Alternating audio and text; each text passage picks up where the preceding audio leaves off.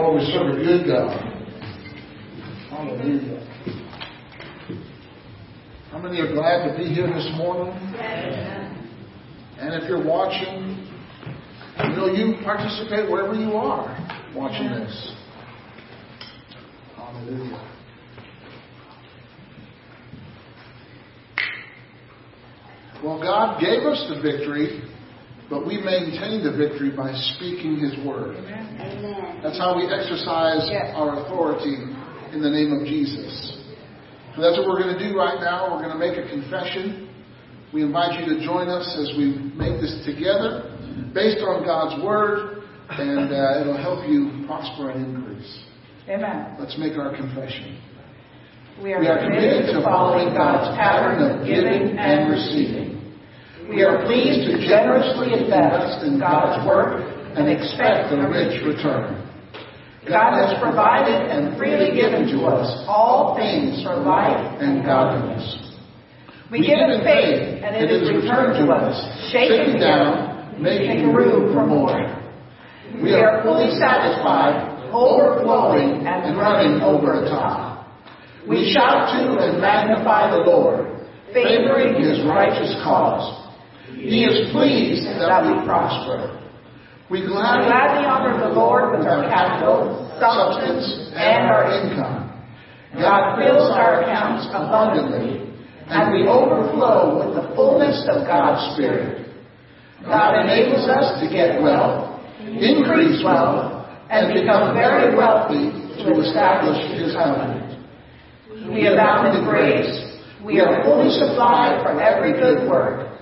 God multiplies what we give and we increase our fruit of righteousness. We are blessed in what God has given us. God makes us rich with no regrets. At Victory, our vision is to reach out beyond our walls with the message of salvation, hope, and inheritance. To proclaim the uncompromising Word of God, to build a strong body of believers, and to encourage relationships in a loving atmosphere. We activate God's Word to go into all the world and preach the gospel to every creature. At Victory Christian Fellowship, we are inheriting God's promises and experiencing their benefits. Amen. Hallelujah. Well, this morning, um, our children are going to be with us. And uh, I just want to read uh, some things about our guest before she uh, comes up and ministers to us. And uh, we are so glad to have uh, Dr. Marilyn uh, Neubauer with us this morning. And uh, after receiving a miraculous healing from a rare form of cancer, her near death experience with malaria, and the miraculous disappearance of a large tumor, Dr. Neubauer began to teach on the healing power of God. Her faith in God's Word and revelation of Jesus as the healer has opened up international platform to minister God's uh, love and divine healing throughout the world. She has witnessed uh, countless healings as she travels extensively uh, with a message that promotes triumphant living for total man, spirit, soul, and body. Additionally, uh, to her confident message on divine healing, her teaching instructs the believer in pulling down strongholds sell out to the love walk, and equip the saints to serve the pastor through the ministry of helps. Her practical message of faith has been enforced in both uh, denominational and independent churches. Uh, Bible schools and conferences, and as an international speaker and author, she travels frequently throughout uh, Europe, uh, the European nations. She lives in uh, San Diego, California. And um, she serves also uh, her community as an active chaplain for the Oceanside Police Department. She served in the ministry since 1977. And as an international speaker and Bible school teacher, she has ministered throughout the United States and, and in many foreign nations, including uh, the Netherlands, United Kingdom, Kenya, China, Hong Kong, Australia, Spain, Germany, Fiji Islands, and pioneered a work in the Swiss Alps. She went from the beach to the mountains, I guess. She's ministered in the African bush, from mountain ranges to the garbage dumps of Guatemala and the snows of the Arctic. And she received her Doctor of Divinity degree from the Cambridge Theological Seminary. And uh, right before she comes up, I want to remind you this morning that um, you know we have an opportunity to give into this ministry. And when you give into a ministry, uh, that's where God really uh, causes increase to flow to you. Amen. When someone shares spiritual goods, then we in turn share our material goods. Amen. And VCF is in the business of what? Blessing people, right? And uh, so as you give this morning, I want you just to give something extra. Amen? And uh, just mark it guest, however you want. And those of you that are watching from home or wherever you are, you can do the same thing. Go on our website and designate it, uh, and you can give that way. And, uh, you know, you can't beat God given.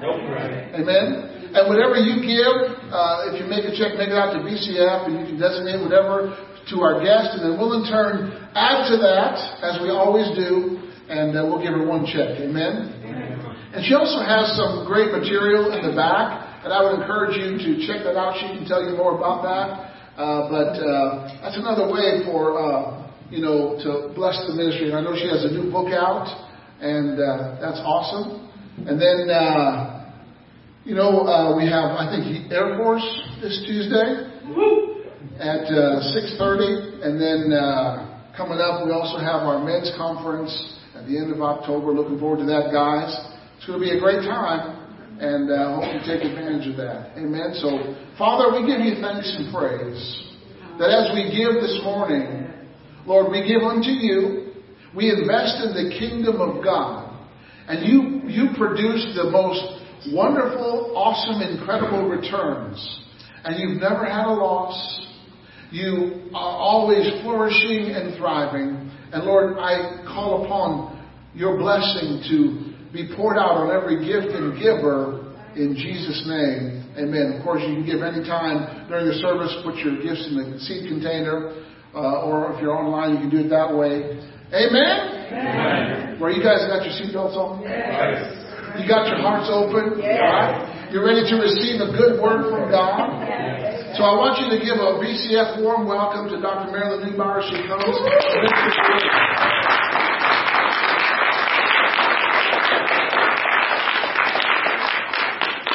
Well, good morning, everyone. Good morning. And thank you, Pastor Doug and Fiona, for having me come. And I was just telling you, this is a fun, happy church. I like going to fun churches, you know, because God's a fun God. Yes. You know, God's a happy God. Yes. So we need to be happy all the time. Amen.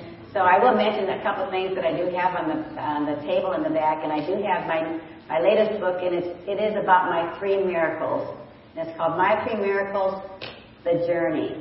And so the power of this book is to share with you the journey I took to receive three miracles. And so the first chapter I talk about having the spirit of faith because, you know, we've all been given a measure of faith. But you have to feed on faith and you will develop a spirit of faith. Mm-hmm. And you know, there's a difference between having faith and having a spirit of faith. Yeah. And you know what a spirit of faith is? I like to call it like this. It's a hmm attitude. attitude where you refuse to be defeated. So that's what a spirit of faith is. Devil, you're under my feet. But you got to make sure. You, see, he knows he's under your feet. You need to know he's yeah. under your feet. Amen. And then I, I talk about each chapter is about one of my healing testimonies and the journey. So it's important that you need to know that you don't just wake up one day, poof, you know, you're healed. No, there's a journey. And I'll tell you the truth, there is a fight of faith to receive a miracle. And if you want a miracle, you're going to, you, you know, it, it's free, and the salvation is free, and the blessings are free. But you've got to fight, and what the fight is, that you refuse to be defeated. Yeah. Because it's not going to happen overnight. So it's that fight of faith. And the Holy Spirit is your helper. Amen. Yeah. Always remember you have a helper. And then I have illustrations in the back of this book of what I actually teach on healing. I actually have the illustrations in one of the chapters that will really take you step by step on how to receive your healing. And then the last uh, chapter talks about your miracle. So I'd encourage you, uh, this is a, we have gotten so many praise reports from this book because it really helps you to see that, you know, I had a journey to go through, and we all have a journey. I don't know if I had this book with me last time. Well, let me tell you something else that's also new. This is a little card and it's called The Battle is the Lord. How many of you know that the battle is the Lord? Yeah. And it says that in Second Chronicles 2015. Therefore, so the battle is the Lord. Therefore, we have a part to play. Amen. Yeah. Therefore, uh, we're going to talk about what the Lord does. Therefore, Lord, you deliver me from the snare of the fowler. You deliver me from unreasonable attacks. You break down the wall of separation. You laugh at the plots of the wicked. You give me wisdom and understanding. You, excuse me, you enlighten my understanding. You make a way in the wilderness. You make the crooked places straight. You multiply my seed sown. You rebuke the, the devourer. You give me angelic assistance. You cover me with your blood. You give me inner strength. You enlighten, you uphold the righteous. You restore the soul. You heal the body. You fight my battles. Therefore, I we have to do something in return. Like, therefore, I shall enter into your gates with thanksgiving yes. and into your courts with praise. praise. And then on the back side, there's all praise scriptures. Mm-hmm. So it just fits so nicely in your Bible. Amen. Who would like to have this little card? Right here. Okay? Amen. You're so welcome. And then this other little book I don't know if I had this here last time. This is praying, a guidelines praying for the sick, because we're all called to pray for the sick. But this is the guideline that will take you through knowing how to pray for the sick. And first of all, it talks about you are an ambassador for Christ. Because you are born again. Every one of you are God's ambassadors. And every one of us are called to pray for the sick and lay hands on the sick. Amen? Amen. So first of all, there's a time of preparation. You're not going to go out and pray for the sick coming right off the golf course. you need to be prepared. Amen? You need to listen to the Holy Spirit because He's going to tell you what that person needs. So you need to know how and to prepare. Uh, then it talks about God's will and His ways. You need to be so grounded in the will and the way of God if you're going to pray for the sick, because they need to see that confidence coming out of you. Amen. Because that will build them up. And then talks about the different type of uh, people that you're praying for, uh, why some don't receive healing. That's a very powerful chapter because if you don't understand why some don't receive healing, it's going to be hard for you to relate to other people and tell them God does want you healed. So um, there, there's a powerful matter of fact. There's one test, and I knew all the people that I talk about in this book as to why some didn't receive healing. And you know, some people don't receive healing because they don't want healing. Right. They don't want it. They'll they'll tell you that they do, but there's some powerful reasons why people don't receive healing. Then it talks about locating people's faith. Jesus talked about people. Some have little faith, weak faith, strong faith, great faith. You need to locate people's faith. I can remember when I was preaching in Indonesia after the tsunami, and we had a packed, a church was packed full of all these Muslims. And they were not practicing the Muslim religion. So to them, that meant they automatically must have been a Christian. But I knew they weren't born again. But I couldn't tell them, no, you're not a Christian. You're not born again. I couldn't say that. They'd all got up and walked out. I would have offended them. So instead I said, well, I am so happy to hear you are all Christians. And now that you're a Christian, I want to tell you how you can have a personal relationship with Jesus Christ. They thought, wow. And they all got saved. but see, I had to meet them where they were. Remember, Brother Hagin used to say, meet people where they are, and then you take them to the next level. Yes. And when I saw them, I, mm-hmm, Brother Hagin said, meet them where they are, and then you take them to the next level. You know. So anyway, this is a very powerful book. There's even a roadmap on preaching, uh, teaching people how to get saved and be filled with the Holy Spirit. So it's a powerful book. Guidelines, praying for the sick. Then I still have my wonderful book, My Daily Delight in the Lord. That's a powerful book. Uh, we still get tremendous testimonies on instructions from the great physician. You know, God's Word is medicine to our flesh. It isn't kind of like it. It isn't sort of like it. It is medicine. One thing about God's medicine, no negative side effects. Amen. Who would like to have one of these little books? Nobody wants the book? They're, okay, we're over here in the back. Mm-hmm. Yeah, no, you right there. Yep, you. Uh-huh, you. All right, who would like to have this guidelines praying for the sick? Paul. Bless you. You're welcome. My chauffeur. I want to just mention one more thing. My daily power bar for healing. I have it's filled with healing scriptures. But the first scripture is instructions from the great physician out of Proverbs chapter 4, beginning in verse 20 through 23. And then it's filled with individual healing scriptures. And then in the back, there's a little prayer. And whatever is going on, let's just say, for example, maybe you have diabetes or allergies or cancer, whatever it could be, spirit of, and then you just name whatever that is attacking you. In the name of Jesus, I pull you down from your position of authority. I break the power of assignment you have against me, for it is written. And then you go back and you find a healing scripture that bears witness with you. And that is how you take the medicine. Yes. Very, very powerful. And if you have something major going on in your body, you can take God's medicine every hour on the hour. That's what you have to do if you really need to, to get that victory. Amen? Amen. That help you? So go back there today and be, you'll be blessed. So Father, we thank you so much for your holy written word. We thank you that your word is truth and that you always look over your word and perform it. We thank you for the precious Holy Spirit who is our teacher, our guide. And Lord, as we look into your word today, I pray that it takes deep root into each and every heart. Lord, guide us and teach us and help us. Anoint our eyes to see, our ears to hear, our heart to be receptive. Help us to see what perhaps we didn't see the time before. Help us to hear what perhaps we missed the time before. That we might be transformed into more like Jesus.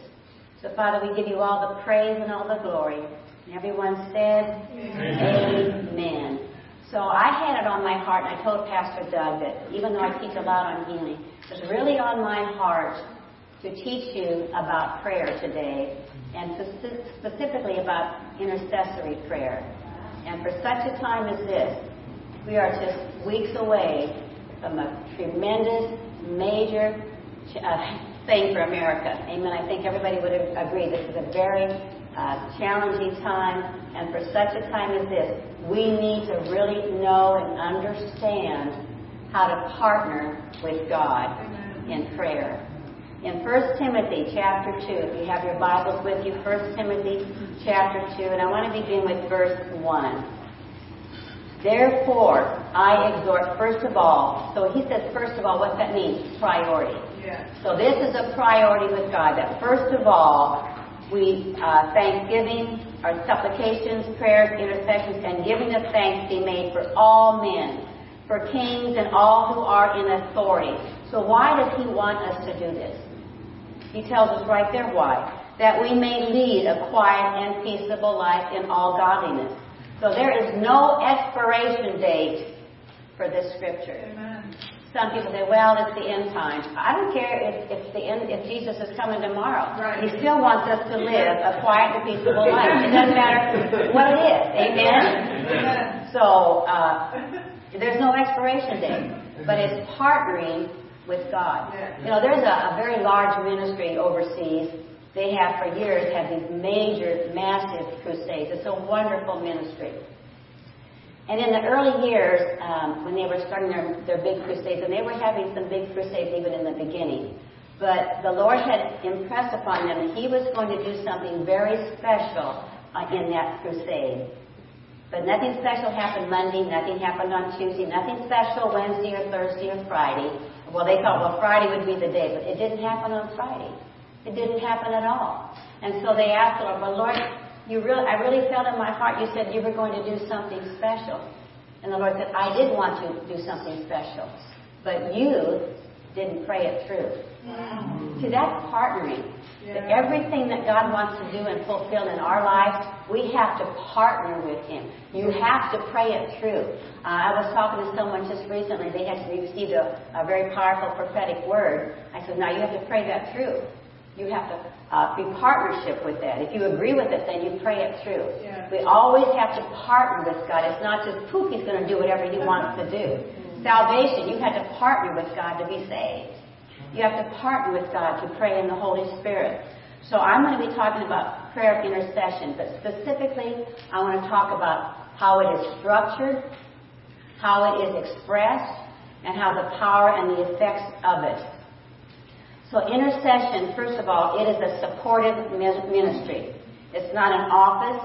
It's not one of the fivefold ministry gifts, but it is a supportive ministry. It's just like the palm of my hand. It supports five fingers. Right. But I need the palm. This the palm. This supports these five fingers. Intercessory prayer is a supportive ministry. It supports the apostle, prophet, pastor, teacher, and evangelist. It's not its own gift. It is a supportive ministry. Amen. So you need, it's very important that you understand it is a supportive ministry and it's not an event. You don't just come for an event for intercessory prayer. Intercessory prayer is a lifestyle. Yeah. It's a lifestyle of partnering with your Heavenly Father. Intercession is first mentioned in the book of Isaiah. Isaiah 53 verse 12. Therefore I will divide him a portion with the great, and he shall divide the spoil with the strong, because he poured out his soul unto death, and he was numbered with the transgressors, and he bore the sin of many, and made intercession for the transgressors. An intercessor is one that takes the place of another, and specifically I'm talking about taking the place for a nation. We need to stand in the gap for the United States of America. I'm, I'm bold to say that, amen? And I know we're on the same page.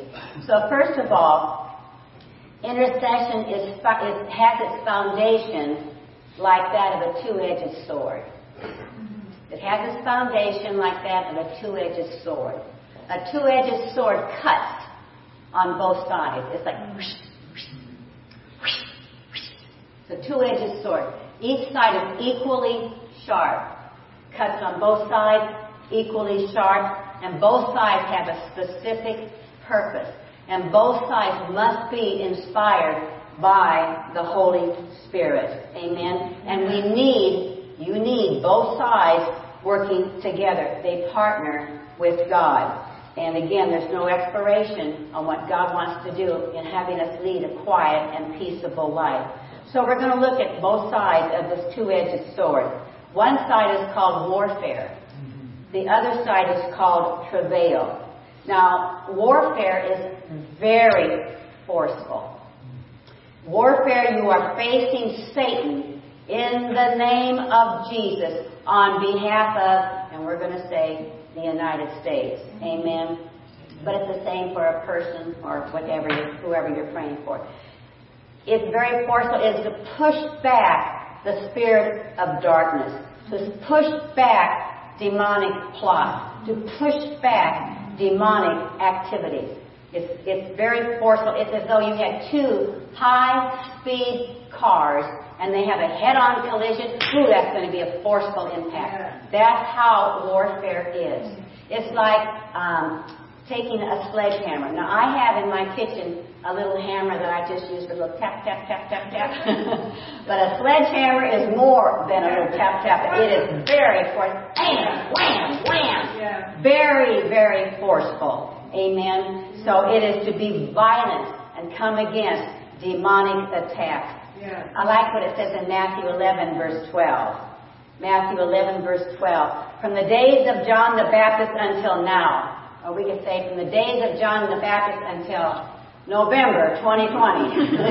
Amen. The kingdom of heaven suffers violence. But what do we do? The violent take it by force. Yeah. The violent take it by force. Praise God. The gates of hell will not prevail against the church. Yeah. Amen. That's encouraging. Isn't that encouraging? Praise God. But we have to partner with God. We have to rise up with Holy Ghost fire, bulldog tenacity, and take back what the devil has stolen and what he is still stealing this very yeah. moment. We need to take, look what he has stolen. He has stolen jobs.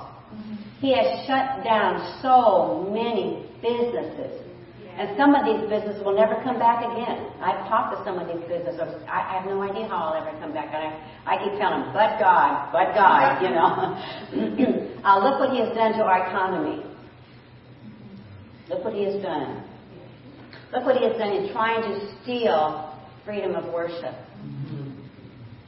He has come against, look, social distancing. Why does the devil want social distancing? Because it goes against the ordinance of the church of the yeah. laying on of hands, yeah. praying for the sick. It goes against our constitutional rights. Mm-hmm. Shadrach, Meshach, and Abednego, Daniel, they didn't bow. Right. They didn't bow. Yes. He has stolen properties through these so-called peaceful demonstrations. That's what the devil has stolen, and, he, and he's still doing it. But we, you and I, we have the power to take back what the devil stole. And I'm, I'm, I'm, mm, you know, this gives me Holy Ghost anger. I'm sure it does to you too. But we have to fight to maintain our freedom. You know, my father, I'm not, you know, I'm not a spring chicken, but I'm not that old. But my father did fight in World War One. And we had his uniform in a museum in Omaha, Nebraska, because they didn't have. But I can remember as a little girl, my dad used to love to go to the parades. And when we would go to the parade, and then the band would come and someone's holding that American flag, without fail, I, would hold, I was holding my daddy's hand, but I knew if I looked up, tears. He would try, cry. He fought for America. Many of you have fought for America. He was 17 years old when he was sent to France to fight for the United States of America. Teenage boy. in World War I. And these next several months are very critical that we fight for America. Amen. We have to maintain freedom. I, I have preached, and I remember one time when I, or the first time I went to the Czech Republic, and I asked the pastor, I said, uh, were you ever afraid when you had an underground church? He said, no, I wasn't afraid. But he said, but it wasn't because I was so brave. It was because, because of communism, because of social, the spirit of socialism. He said we had to change locations every time we met. So it just got to be a normal thing to hide. Not that we were brave, it was just a normal thing. But then he said, as prayer got stronger in the church, we saw communism was getting weaker. Yeah. And so they continued to pray and pray. Yeah. And then the pastor, it got to the point where I was able to, to cross the border. I was able to leave the east and cross over to the west. Mm-hmm. And then he said, and when I crossed the border, and I almost cried when he said this, it still touches me, but he said, when I crossed the border, I saw freedom. Mm, wow. And I realized what they have over there, we're supposed to have here. Wow. Said, freedom, that's supposed to be normal. Mm-hmm. And so he was, when he crossed, he went to a minister's meeting, and he brought back some Christian literature. And when he crossed the border to go back into the east, uh, he was caught. The spies had, uh, some spies caught him, or the, the guards caught him, and then they sent spies to spy on them on a regular basis. His wife always got scared of that because they spies started to show up where they were going before they even got there. So they knew their phone was tapped. But prayer just kept getting stronger and stronger and stronger, and communism was getting weaker and weaker and weaker. Yeah. And then it was between six to seven weeks after the Berlin Wall went down. They had in Czechoslovakia at that time, it was called Czechoslovakia, at that time, they had the Velvet Revolution. And they called it Velvet because communism stopped in one day. Wow. What can happen in just one day Yeah. through prayer? Amen. Right after the Berlin Wall went down. And then when I was preaching in Berlin, I asked my translator, I said, do you, do you remember what it was like when the wall was up? And she looked at me with shocking, a shocking look. And she, do I remember? She said, I got caught trying to escape. I went to prison. I, I do remember. And she said to me, have you been to Checkpoint Charlie? I said, no, I've not been to Checkpoint Charlie. She said, We're going right now. Now, Checkpoint Charlie is still out there in the middle of the street, the, the actual little building. But right down the street is Checkpoint Charlie Museum. She took me in that museum. And it was all I could do to keep crying because I'm on a, a tour with somebody that identifies with everything that was in that museum. They had a tour going on, but I'm with a person that actually lived through it. She was in prison for 19 months, lived through everything that was in there. they have a doghouse in there with a chain. And she said, if you, you were allowed to go outside, but you had to walk on this really narrow path. And if you got off that path, that dog would know it. And that dog would charge out. And as soon as he got to the end of the chain, machine guns said, and shot everybody. Mm. I can tell you right now, anybody that is living in America that has come from a communistic country, I can tell you who they're going to vote for. Yeah. I can guarantee you they're going to vote for Donald Trump. They know what socialism is like. They know they've been there, done that. They don't want to.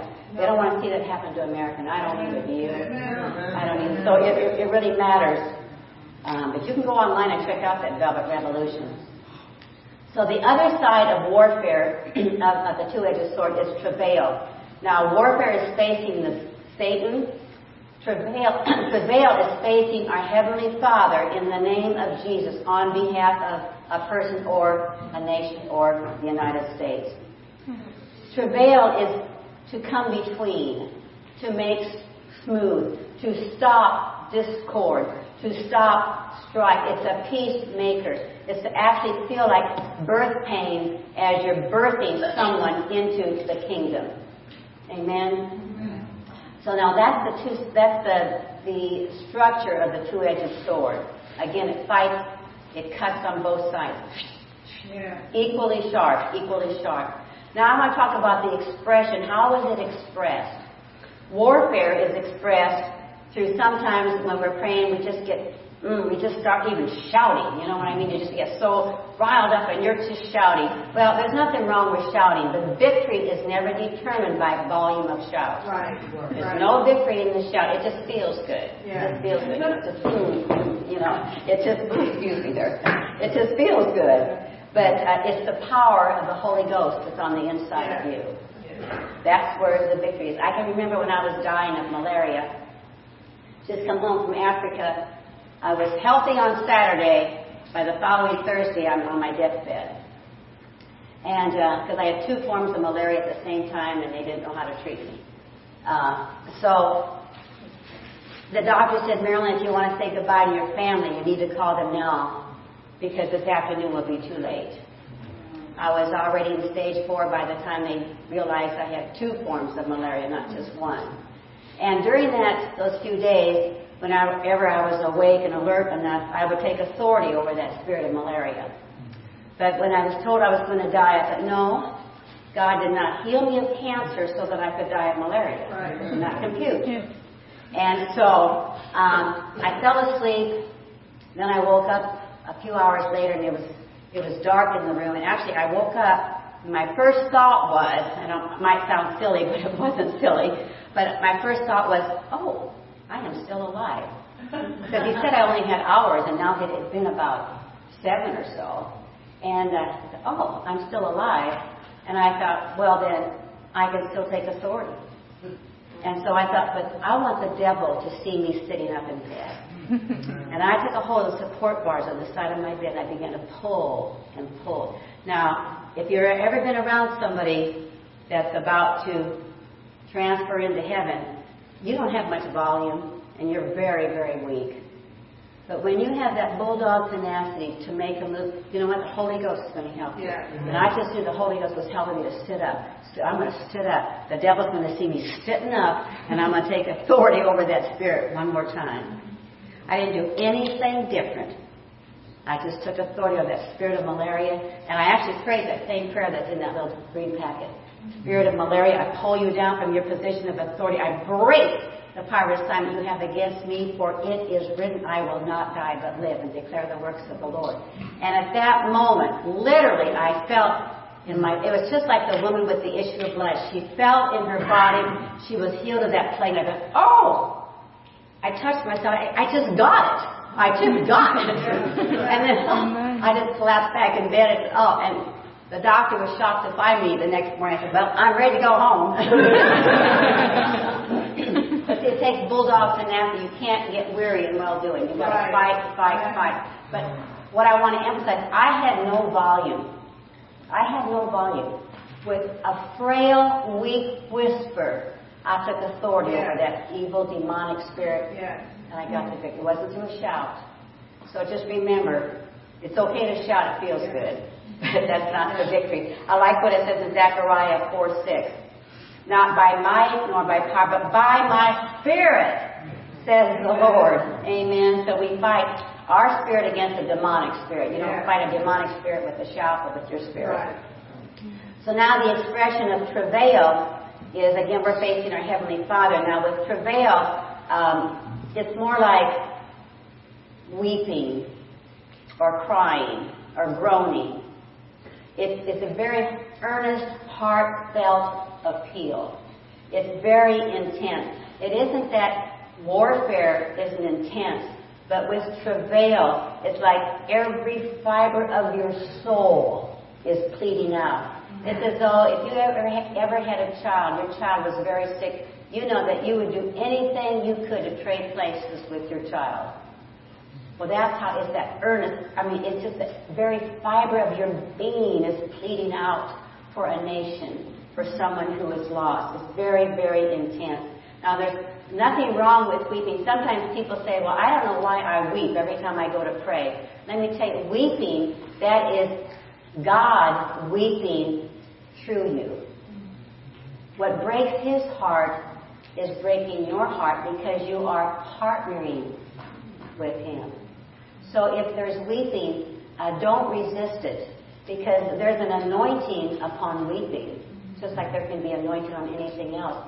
And if you if you resist that, then you're resisting the anointing of the Holy Spirit. You don't want to resist that. If it's weeping, uh, whether it's man or woman, just flow with that anointing because that's where the healing power is going to be. That's where the leading of the Holy Ghost is going to be. Whatever He's trying to do through you, you want to yield to it. But you want to guard against getting in the flesh. Mm-hmm. I have been in prayer meetings where somebody will start uh, weeping, and you can tell if it's in the flesh or not. I can remember I was preaching over in Hong Kong one year, and then after my meetings, uh, Rodney Howard-Browne was coming to, to minister. And so I stayed for, to be in his service. And it was during the time, remember Rodney had that anointing for laughter at, at one point, and uh, which was of God. But this particular day when he was preaching, that, that was not the, the leading, that was not the anointing for laughter. And he was having a powerful message, but there was a lady, it was, it was big meetings there in Hong Kong. And uh, this one lady was there, and she just felt, well, we need to laugh, you know. And so she's getting in the flesh and disrupting the meeting. Well, Reinhardt, I mean, not Reinhardt, this was uh, Rodney, he handled that so, so mm, perfect. And of course, she's distracting everybody. So Rodney said, oh, something to this effect. Uh, it's just so wonderful how God is moving into this woman's life right now, and, and I certainly wouldn't want to interfere with anything that God is doing in somebody's life. And so I think that it'd be so nice if, if one of the ushers came and, and, and just took her to the little private room so she could have that wonderful time with, the Lord. And so the ushers said, oh man, so wonderful. I praise God. Because if he'd have handled it any other way, shut up or something. Everybody thought, well, how dare him, you know. but see, but it was disrupting. And so we don't want to disrupt because the Holy Spirit will never interfere or interrupt himself. Amen. Amen. So we want to make sure that we are doing and being led by the Holy Spirit. Because 1 John 2.20 says, but you have an anointing from the Holy One. So all of you have that anointing, so you want to flow with that anointing. Amen. So don't resist it because you are praying, you are praying out God's burden. You are partnering with Him through prayer. And once again, what breaks His heart is breaking your heart because you are partnering with Him. Amen. Um, is this helping you today? Yes. So now I want to switch and look at 1 John chapter 5, verse 19. 1 John 5, 19. Now I'm going to read this out of the Phillips translation. It says, we know that we ourselves are children of God. And we also know that the world around us is under the power of the evil one. We can certainly recognize that today, can't we? Now, the ungodly are doing what they are controlled to do because they have opened up to the devil. Yeah. So they are doing what they are controlled to do because the devil is controlling their life. So they have given place to that. So the ungodly, now we're talking about praying for the leaders, our leaders. Some are godly, some are ungodly. So the ungodly are deceived, thinking they are doing what is right. Totally deception. To be deceived is to be told a lie and not recognize it. So it goes beyond my comprehension. My mind cannot wrap around how they think it is right to murder a newborn baby or to murder a baby that just came into the world after nine months of being in the mother. I cannot wrap my mind around that. Or to defund the police who have taken an oath to protect you. I mean, I've been with the police department for 18 years. I've never experienced one negative thing. I told the chief just a couple months ago, we were having a meeting. I said, Chief, in 18 years, not one of our officers have been out of line. Not one of our officers have ever been out of line. I just, I can't wrap my mind around some of these things. Uh, how the people can be so deceived, but that's what the devil does. Again, deception is to be told a lie and you don't recognize it. You don't know it was a lie. Now in John 8:44, listen to this you, and this is talking about the ungodly. You are of your father, the devil, and the desires of your father you want to do. Yeah. They want to do what their father guides them to do, but they don't know that he is the father of lies. He was a murderer from the beginning and does not stand in truth. Therefore, the ungodly think it's right to murder babies because they are governed by deception. Amen. Um, John 10 10, the devil comes to steal, kill, and destroy. And he does it through deception. Deception. And anything and everything under this category needs to be stopped, and that is our mandate. Amen. That is our mandate to put a stop to this. Luke 10 19, I have given you authority to trample on serpents, on scorpions, under all the power of the enemy. That is our mandate. We have been given authority to carry out God's will in America and take back what the devil has stolen and to stop him from killing and stealing. You know, when you intercede, whether it's day or night, both heaven and hell are aware of our presence. Amen. So now we have looked at the structure and we've looked at the expression of this two-edged sword. Now I want to talk about the effects uh, its power, how it actually works. In Ezekiel 22, verse 30, it says, So I sought for a man among them who would make a wall and stand in the gap before me on behalf of the land. And then it says, why does God want, why does God want them to build a wall? That he would not destroy the land. So he would not destroy it, but he said, but I found no one. The True Living Bible. I looked in vain for anyone who would build again the wall of righteousness that guards the land, who could stand in the gap and defend from my just act. But I found no one. Let that not be said on our watch. Amen. For such a time as this, we are here to fight and to protect. So our responsibility in partnering with God through prayer our responsibility is to stand in the gap and build a wall of righteousness. That's our responsibility. Our power of intercession is to guard our nation. We have the power to guard America uh, from being destroyed from God's righteous judgment. God must judge sin. Yes. He must judge sin. Therefore, He assigns us to stand in the gap and build a wall of righteousness to stop the judgment. He doesn't want to do that. So he's, he's calling upon us to stop the judgment.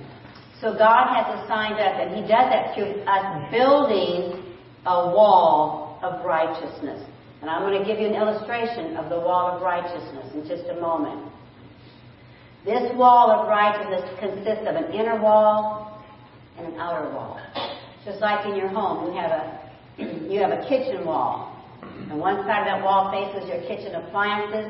The other side of that wall faces your living room or your dining room. There's two sides of a wall. Amen. So the wall of righteousness, there's two sides. There's an inner wall and there's an outer wall. So first of all, it tells, us in 1 Timothy that we are to pray for those who are in authority. Evil or not evil. Amen. So when we pray for our leaders, the most powerful prayer is that in Ephesians chapter 1 that they would receive the spirit of wisdom and revelation of the knowledge of God, and the eyes of their understanding would be enlightened to the hope of God's calling for our nation. Amen. So when I pray, for example, for Donald Trump, I pray for increased discernment, inner strength, spiritual enlightenment. I pray for godly counsel and that he would recognize the ungodly counsel. I pray for wisdom and that he has the mind of Christ. We have never had a president that acknowledged God or Jesus Christ yeah. like that. We've never had a president like that. I think was it just a few days ago somebody asked him, Do you know that you're the most popular person in the world? He said, No, I'm not. He said, Jesus Christ is the most popular. Jesus, Donald Trump said, Jesus Christ is the most powerful person in the world. And I remember during his convention, it's in God that we trust. In God we trust. We've never had a president that bold. Praise the Lord. I'd take him out to dinner if he was here right now. I pray for him to have I really would. I just love the guy. we, we, I pray that he has physical and mental strength, and emotional strength. We've never had a president been so attacked every single day. Mm-hmm. The abuse that that man goes through. I pray for his divine protection and his health. What a miracle Yeah. to come through COVID like that. What a testimony. I pray for overflowing favor. I pray for angelic assistance. I plead the blood of Jesus over America every day, from coast and, and you know I pray throughout the day. I don't just this is my morning Right. prayer. I mean this is I mean I pray for this like I pray for my own health. Yeah. I mean every time I think about it, I stop and I pray. I pray for America. I pray for Donald Trump constantly throughout the day. It's not just my morning prayer. Right. This is a serious thing. Yeah. You know, so I pray, and I like what you put on Facebook too. See, and I like, I, I like, I liked it. Did you see my? Go, go, but, but, so I plead the blood over America from coast to coast, border to border. That's how I pray. Yeah. And then here's, and you can write this down, but you can need to pray for the political system, the judicial system, praying for Amy, mm-hmm. praying for the social system, educational system, the economy, and the media. That's the political, judicial, social, educational, economy, and the media. And then I, I just decree COVID-19 is eradicated and its effects Yeah. Because that's being used against us. That's one of the, the leverage that they're using Yeah. to come against us. So those are the things I pray for. So I want to talk about uh, the outer wall. The outer wall of right- righteousness is warfare. Again, we're facing Satan in the name of Jesus and pushing back all those demonic attacks, pushing back the lies of the media, praying for their spiritual enlightenment. So we need both warfare and we need travail working together. Yeah. Remember, both sides are equally sharp. We need both sides working together. So I want to uh, give you an illustration. I'm going to ask for, I need one tall person. One of you boys come over here. I would like uh, three of the girls from the worship team to come up and help me. I'll have you stand right here in the middle. All right. He's going to represent the United States of America or Donald Trump. Where's that? We need the hat. We need the hat, Paul. now, I want you three girls to stand around him, hold hands, and stand around. I think we can do it with three girls. Hold hands. Stand around. No, don't hold his Oh. hand. Okay. Now, this is the inner wall. This is the inner wall. This is the United States. So they are, in, excuse me, they are travailing. They are facing God on behalf of the United States. Amen. Now I need, give me five guys. Some of you tall guys, come up here. Wow, I like these volunteers. Whew. Awesome. We better move out a little bit. We need the outer wall. Now we got to build the outer wall. Now you're going to stand around the. But I want your back facing them. Hold hands, guys. It doesn't matter. Just give me a strong wall. Good. So there's the United States, uh, Mr. Donald Trump. I hope he's listening. and we have the inner wall, it's travail. We have the outer wall, warfare.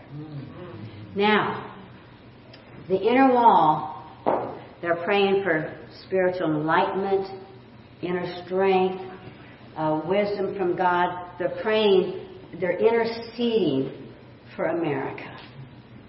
Now, there's a lot of distractions. The devil is doing a lot of things.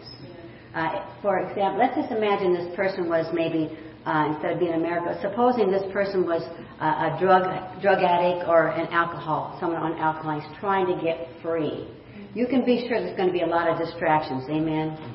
So they're praying or interceding for him, but he's got all these distractions.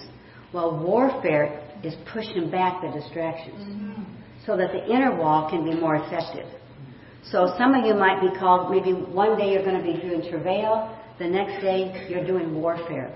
But warfare, they're pushing back those demonic attacks, pushing back all those, those plots, that those evil plots will be exposed, that the darkness will be exposed. So they're doing that so that the inner wall can be a lot more effective.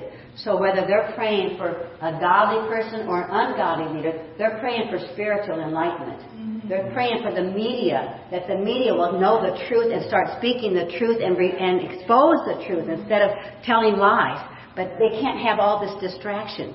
So for that inner wall to be most effective, you see how they need both walls working together. Yeah. So some of you might be called to intercede, some are to, to travail, some might be called warfare, or someday you might be called to what, you know, you can do both. But does this help you see yeah. how effective your prayer is when you're partnering with God? It's awesome, isn't it awesome? Yeah. Thank you, everybody. Thank you.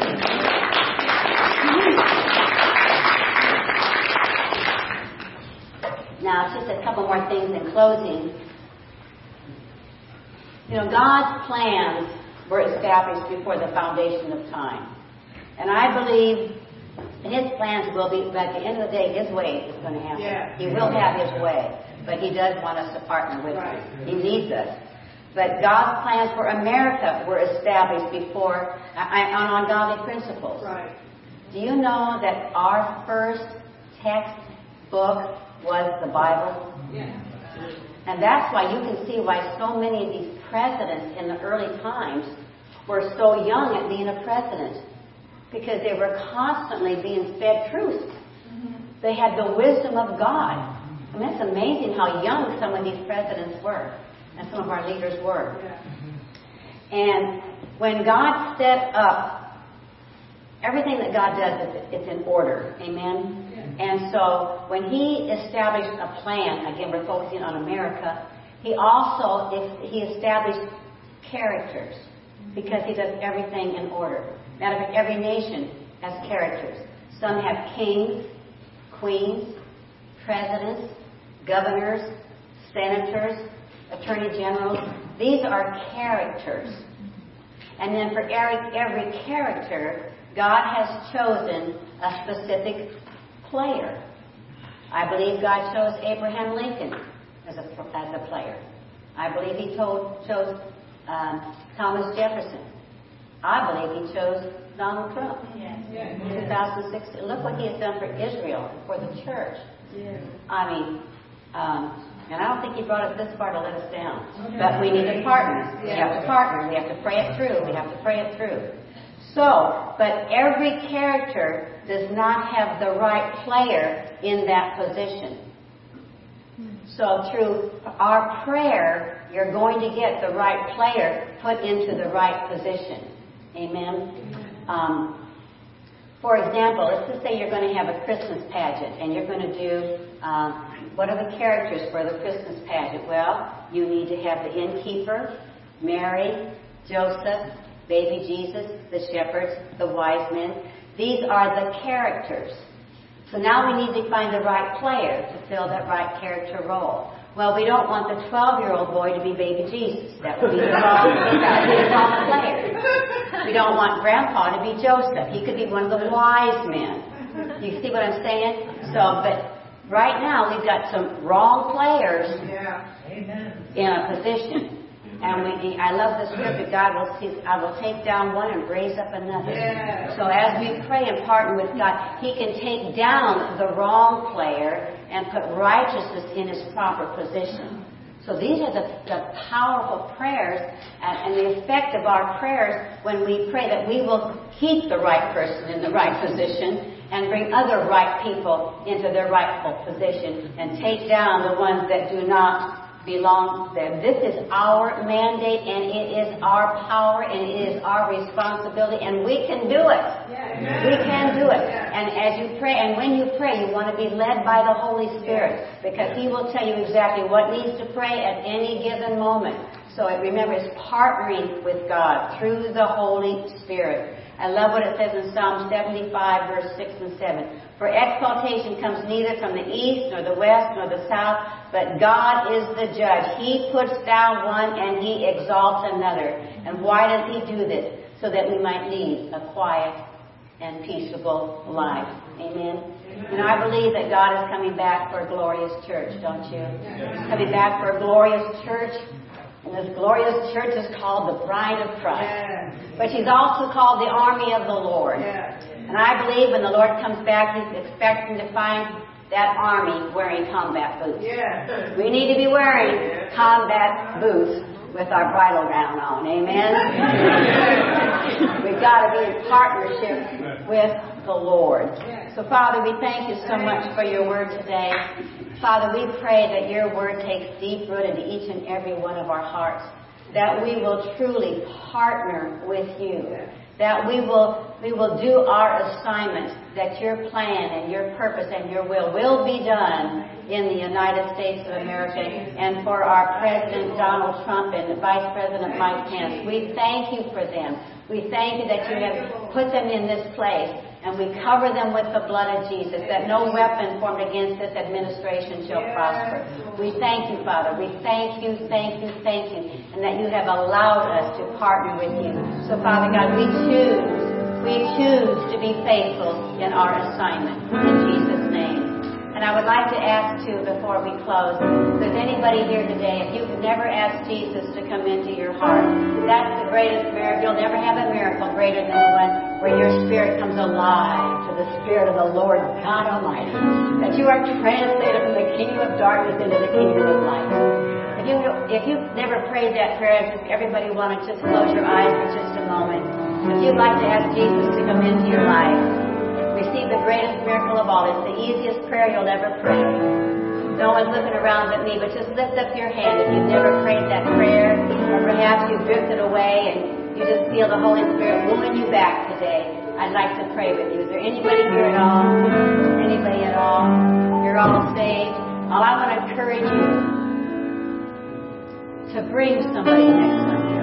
I'm sure every one of you knows somebody that doesn't know Jesus. And for such a time as this, we need to really bring in the harvest. Amen. I remember I led my father to the Lord. I started praying for my father when I was three and a half years old. Three and a half years old. He was very rough. Having been in World War One, needed emotional treatment. And back then he didn't get it. He wasn't an alcoholic. He didn't. Uh, he didn't gamble. He just would just explode. He just exploded, you know. And it was a very rough time for us growing up. And uh, but my mother, I, my mother, without fail, after she would be abused, she said, "Don't forget to pray for Daddy when you go to bed tonight." And my mother taught us through her love what it meant to hate sin, but love the sinner. And so I prayed for my daddy, starting at three and a half years old. And then by the time I was in Raymond, in my 40s, I had the privilege of leading my father to the Lord. He was 84 years old at that time. I led him to the Lord over the phone. I went to see him in his hospital room, and he reached out in his hand to take hold of my hand. And he said, with tears in his eyes, he said, Thank you. Thank you. Thank you. And see, someday when you and I are walking down those gold streets, the person that you led to the Lord, they're going to come up to you and say, Thank you. Thank you. Thank you. Thank you. And these are people that you probably still know today. Maybe a neighbor, a schoolmate, someone in the marketplace, invite them. Because you have awesome pastors. You have awesome pastors. I would be here if you didn't have awesome pastors. Some people that aren't in a church like this. There's a lot of people saved, filled with the Holy Ghost, and have defeated lives. There are other people never even heard of the gospel. I led a man to the Lord that was 100 years old. Praise God, he him live to be hundred. And he said, I never heard of a man named Jesus. He was so excited when I led him to the Lord. When I was living in the Swiss Alps and I had a service and there were two two women there. They were twins, it or not, twins at the age just turned hundred. They were both alive. One was a Christian and one wasn't. But the one that wasn't, she got saved in my service. And her sister said, Well, that took you a hundred years. Hallelujah. So bring someone. And if there's anybody here, if you have pain or sickness in your body and you would like me to pray for you, I always like to just want to pray for the sick. So that if there's anybody here and you don't, you're not against me laying on hands, or you just want to stand up where you are, I can pray for you there. But if you want to have prayer, uh, you're welcome to come up. Is that okay, Pastor? You're welcome to come up here if you would like me to pray.